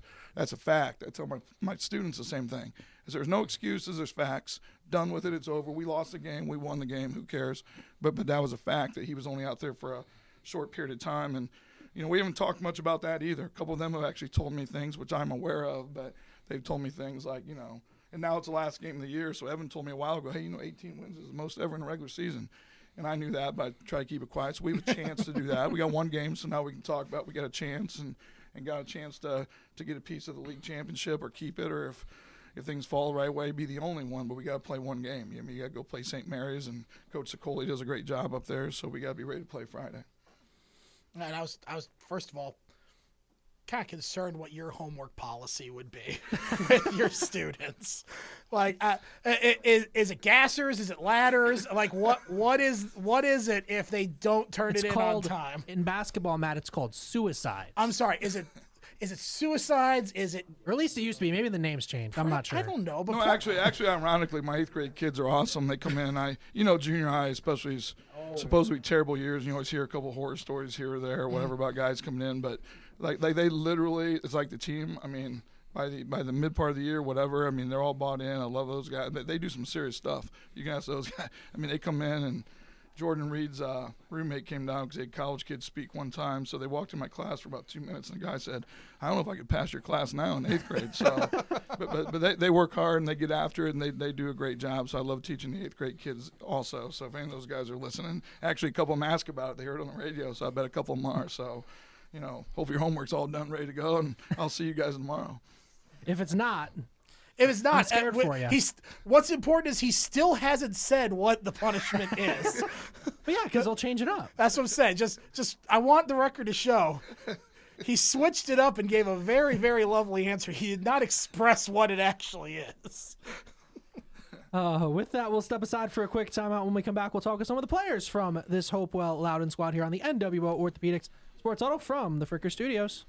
Think you can't qualify for a car loan because of your past credit, bankruptcy, divorce, even repossessions and charge offs? Well, think again and turn the corner to Warner. Warner Buick GMC can help you find the money you need for a car. Call 419 423 7161. That's 419 423 7161 or apply online at WarnerBuickGMC.com. Let Warner help you get a car today. For price, selection, and service, Warner won't be beat.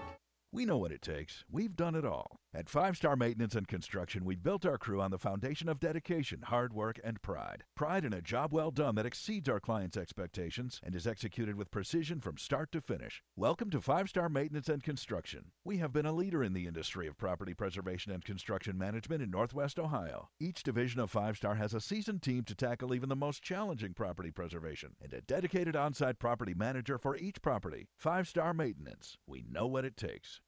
Hello, I am Pam Hamlin, and I serve as the proud director of Millstream Career Center in Findlay. Millstream is a great place to help junior and senior high school students decide what they want to do after high school graduation. Let us help save time and money by signing up for one of our 14 programs. Students can ask their counselor to take the career assessment that will match interests with aptitude. Have a plan and discover your career pathway before you graduate. Your opportunity awaits. It's cash for cars at Warner Economy Corner in Findlay. Not much has changed with the shortage of good quality used cars, but Warner Economy Corner is looking to buy. At the corner of Blanchard and Blanchard, Warner Economy Corner is paying cash for cars. Bring your vehicle down to the guys at Warner Economy Corner and go home with cash in hand. Warner Economy Corner is buying cars and making deals. Open daily, Monday through Friday.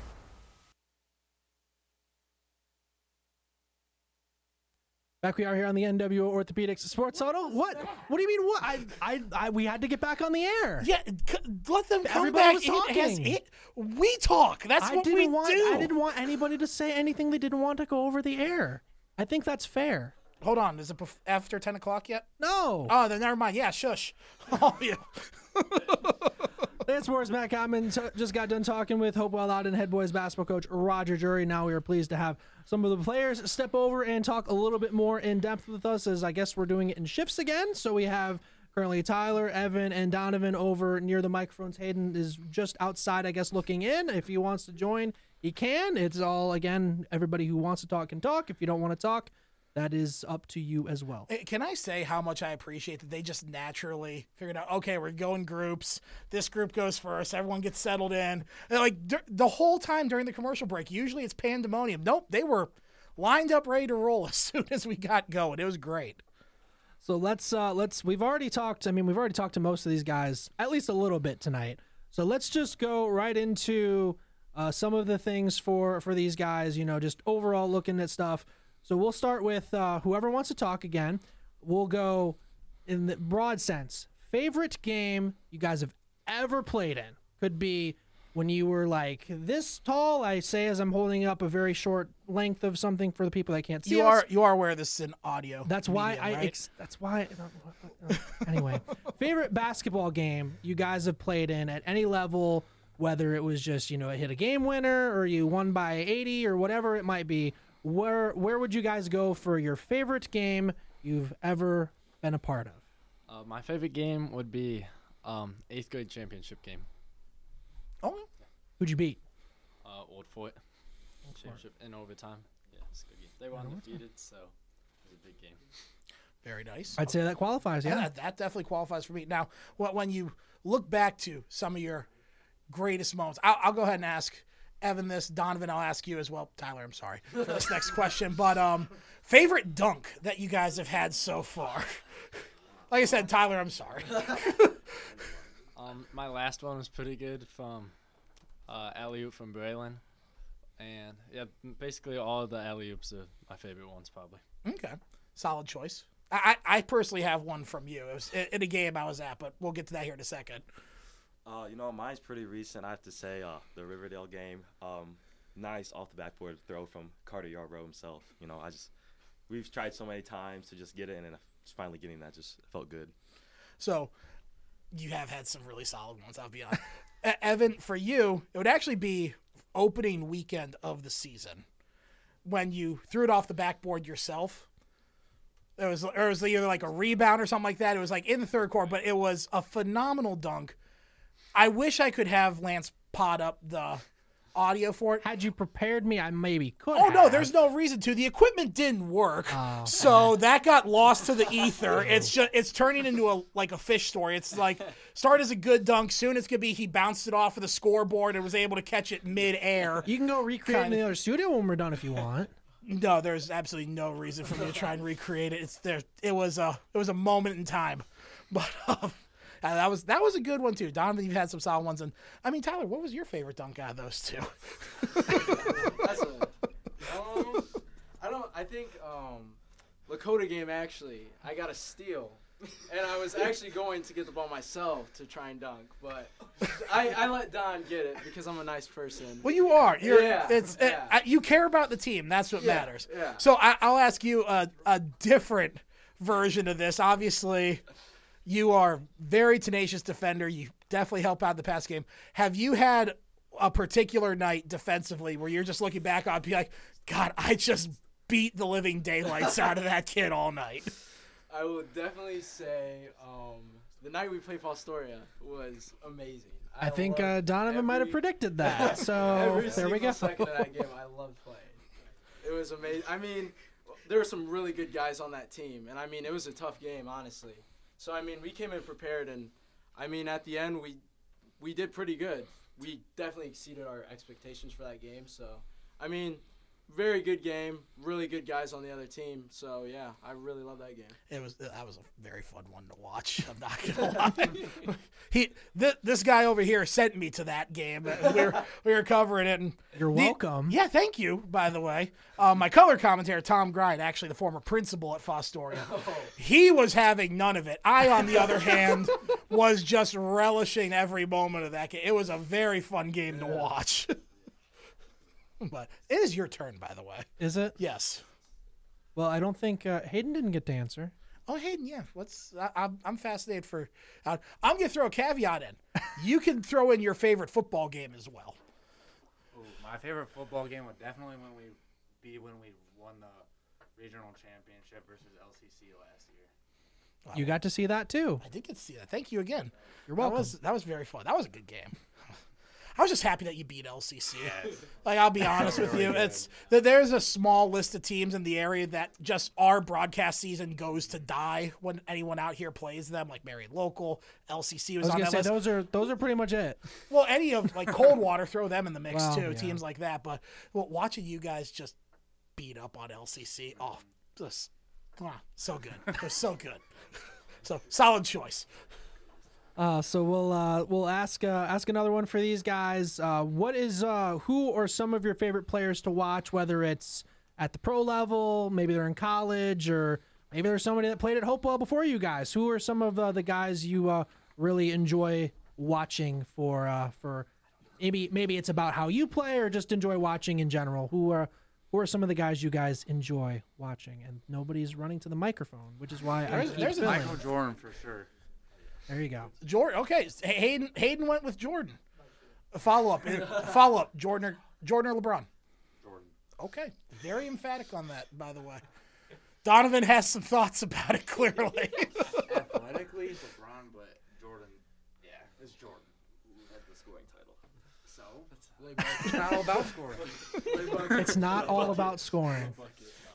okay, so we have a Jordan. Uh, LeBron has to be up there. Then I'm guessing. I'd say just to watch. I like watching Giannis a lot. Just him just getting one dribble, just going through the lane, just punching on someone is so so fun to watch. Nah, I, I totally missed on that one. I thought he was gonna be a huge bust. that's another. That's another one. That's right up there with my Joe Burrow prediction there, Oh, Lance. Yeah, a little bit. But um, okay, so Giannis, Jordan. All right, Evan, your turn. No pressure. Malachi Branham. I have to. Um, from Ohio State. From, And now they're breaking from Ohio stuff. State last year. um, and when Aaron Craft played, I love watching Aaron Craft. That was a good one. and then Your turn there, Tyler. Um, You gave us some good ones already earlier, but Yeah, I'm, I was I'm curious say- who your actual favorite is, not just who you watch position wise. Um, favorite to watch, honestly, probably Kyrie. I would, I would say. I mean, also, also the glove. Gary Okay. Payne. I That love, is- I love watching that. Guy. That is vintage. Uh, I'll say, hold, that that's a deep cut. Hold up. yeah. Okay. But I mean, I, I love defensive guys, so I mean, I I love watching, going back and watching their films and stuff like that. So, Very nice. I mean, even like going back to like even high school, like people like Caden Hoover, I would say, I definitely model my game after because he was like the prime definition of go out there, do your job, and do it good. I mean, I can't give him enough credit for what he's helped me do personally. So yeah. Definitely on that one. Now, with you guys here, coach is on the other end of the room, so you are safe when I ask this Well, question. safe-ish, but- Safe-ish. I, I don't know what his speed is at this point, but he is by the only exit door as well. That's worth noting. So, fu- two-parter could either be funny story or your favorite coach jury blow up that has occurred that you can say on air. That's very important. You can say on air. And we already got one. Can't say that.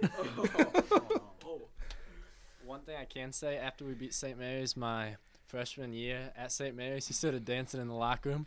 I never thought I'd see that. Haven't seen it since. Wait, okay, time out. Coach, you, you you danced in the locker room, something like that. Do we remember the dance? Do we remember what it was in particular? I do not remember. Uh, yeah. a lot of a lot of fist pump, like Yeah, this yeah, move yeah. right here, kind of like the lawnmower. okay, so apparently Coach Jury dances. That sh- rattles me to my core. All right, so any any other contestants? They're thinking very They hard about are. this.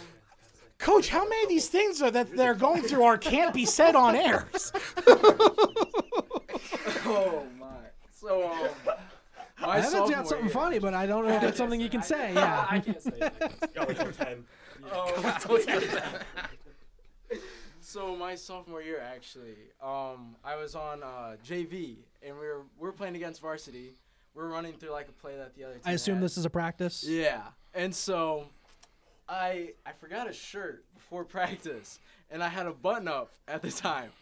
So I went into practice with a button up on under my under my practice stuff. And so we ran this play. I didn't know the position, so I, I completely forgot it. And I got taken out. And maybe the worst rip I've ever gotten from our old defensive coach. It was hilarious. To this day, I still I still can remember it. So ho- hold up, you were in a you were in a button-down shirt at practice. Yes. Like are, now, now are we talking like one of these like current button-down shirts, like with the silk, where it's nice and airy and Oh. comfortable? Or are we talking like business casual, just Oh, missing the oh. tie oh. and the briefcase kind No, of thing? It was like it was like a vacation. It was sort of like more of like a cotton shirt, so it Okay. was more breathable. But yeah, It's it still a button-down shirt on a basketball Very, court. very Okay. strong fashion statement. That- by far. You had to have I'm- left I'm an not- impression. I'm not surprised. A fashion statement. I'm really not. That that does not surprise me in the least. And then uh, last one uh, for you guys, uh, just for Tyler and Hayden, as you guys are seniors, what are the uh, future plans? Is it school? Is it work? Is it something else? What is uh what is on the docket for you guys? I'm planning on going to Ohio State and majoring in sports industry and hopefully to pursue a student assistant job with the football team. If I'm able to do that. Nice. Um, I'm planning to go to Cincinnati actually for no shocker fashion design. So, I mean, I'm hoping to do that. Um, hopefully like get a degree and work somewhere like Louis Vuitton or something. Be like a creative director. Like, I don't know. Like recently, Pharrell got creative director at Louis Vuitton, and one of the guys I look for like up to for like fashion and whatnot. So, definitely something like that. I, I mean, before we let you four go, I just I'm gassed through. Is there anyone that doubts that he's going to be a creative director at some point in the near future? Like, I'm not even sure he's going to have to finish college on that one before he lands that. It's the style is on point. It is absolutely spot on. But okay, so very nice. And then um, obviously Donovan, Evan, not seniors, but is there some? Are you starting to have discussions with schools yet? Are you starting to look at the next step? maybe going forward what's going to look like, where you might be going? Is any of it Heidelberg? Just asking out loud, asking for a friend, since Coach Jury's children betrayed me. Um, has there been any T- a schools or programs that have stood out so far that maybe you've talked to already that are potential, or are you still kind of feeling it out and seeing where things are going to go going into next season? I'm more planning on going to college for track, so I'm more looking at colleges right now for track. But in terms of that, Findlay right now would be my top one. Okay. You know, I don't really have anything like right now, but you know, looking forward to a good AAU season coming up. Hopefully, get some coaches out there to talk to, or just a, a look would be nice. All right. Thank you for for coming and talking with us, and we'll have a little bit of a quick line change, and we'll have uh, everybody else. I don't Wrong- know how. wrong sport. I was gonna say I don't know how. Ron Sport. I, am aware. It's I'm line aware. changes are hockey, sir. This is basketball. Thank you. Thank you for the update.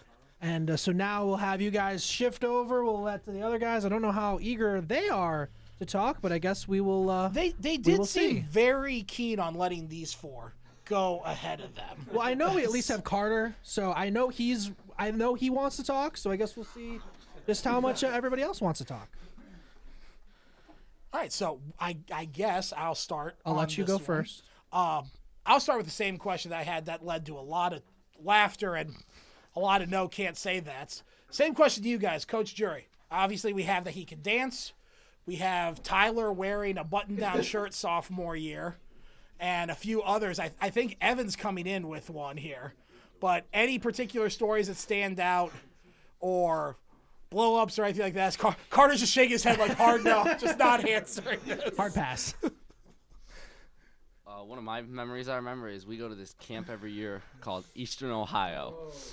Uh oh. Okay. This got an, this got a reaction from the crowd. I I am all ears. We play basketball for an entire day nonstop, and it was eight o'clock in the morning, I believe, and we're playing Dover, a Okay. giant school on an outside court, and it's a close game. We're playing pretty well, and we're a battle, and at one point, uh, one of our younger guards didn't call a play, and Coach Jury paused the game and threw the ball to the other team. so we were in a battle and just lost a possession. That was a memory I remember pretty well. That's that's fantastic. Is is, is that is that player who didn't call a play? Are they in this room? Uh, no, they're not. Okay. Just want to make sure. it, it follow up to that follow up was that player that did not call the play. Is there any chance there's direct relation to Coach Jury? And that's okay. There is not. Well, if it was over this past summer, it couldn't have been. So I thought you said a couple summers. That, that's on me. I did hear that part. My apologies. My bad on that one. but okay, that, that's a good one. That, that's a solid story. We've got some good, Coach, some very good stories about you so far. No, no bad ones. This is great. well, I think the bad ones. I think the people maybe decided they couldn't say is part of it too. Well, it's. I mean, we'll see how long we can drag this out, but we might be able to get to ten, so we could get those as well. But So we'll uh, we'll transition. I'll ask you the same thing I asked those guys. Favorite game you guys have been a part of could be this year, could be when you were first year playing, somewhere in between. A favorite guy, favorite basketball game you guys have been a part of. Where would you guys go? I'll start, and it's a pretty broad answer, but anytime we play Calvert Old Fort, just fun game. I know all those kids, and it's just a great game to battle against good teams. So, with how close all those schools are together, I've always been curious about this. How intense is the actual rivalry versus you just all know each other and just everyone wants to one up one or because we everybody knows each other kind of situation. It's a mix of everything. You know what I mean? We all know the kids, so you always want to beat somebody. Half the time, some and, of you are related, so that plays a role too. and they're just always great teams to battle out against. Okay. Uh, well, me personally, it has to be all the battles against Fostoria. because I got family members on that side, so whenever they show up, it's just 10 times better. I would say this is very personal about Fostoria. yeah, it, it gets like that. I, I- I respect that. I get it. get and then Chase for yourself. Probably just all the games against Calvert and just the atmosphere. It's great to be in. It's fun.